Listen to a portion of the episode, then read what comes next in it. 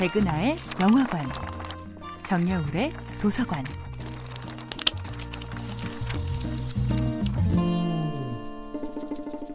안녕하세요. 여러분과 아름답고 풍요로운 책 이야기를 나누고 있는 작가 정여울입니다. 이번 주에 만나보고 있는 작품은 마거린 미첼의 퓰리처상 수상작 바람과 함께 사라지다입니다. 스칼렛의 꿈은 매우 의미심장하게 그녀의 감춰진 무의식을 드러냅니다. 꿈속에서야 스칼렛은 진정한 자기 자신이 됩니다. 스칼렛처럼 강한 자존심을 가진 사람들의 강인한 의식의 빗장은 꿈속에서야 조금씩 풀리기 때문입니다.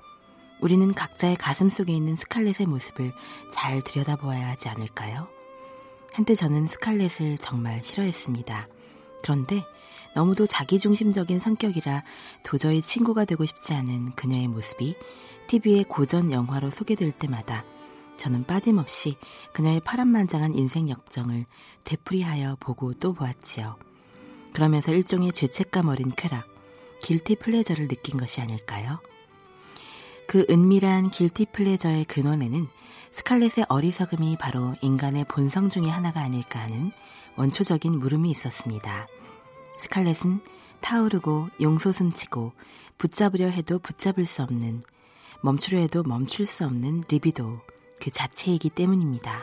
우리는 갖가지 우아한 몸짓으로 우리의 욕망을 부정하려고 합니다. 하지만 분명한 것은 리비도가 우리의 생을 밀어간다는 것입니다. 먹고 싶고, 자고 싶고, 놀고 싶고, 쉬고 싶고, 해내고 싶고, 사랑하고 싶고, 미워하고 싶은 그 모든 에너지가 리비도의 물결을 구성합니다.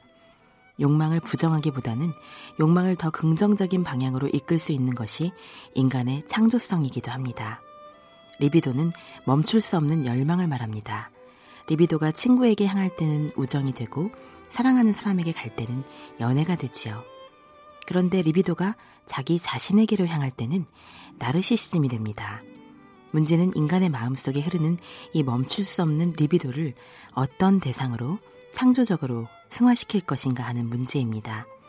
스칼렛이 오직 애슐리와 자기 자신을 향해 리비도를 투여하지 않고 자신의 가족과 더 많은 사람들을 향한 사랑과 자비로 리비도를 분산시켰다면 그녀는 더 행복한 인생의 주인공이 되지 않았을까요? 우리의 리비도를 더 창조적인 일과 사랑으로 던질 수 있을 때 삶은 더욱 아름다운 향기를 뿜어내지 않을까 싶습니다. 정여울의 도서관이었습니다.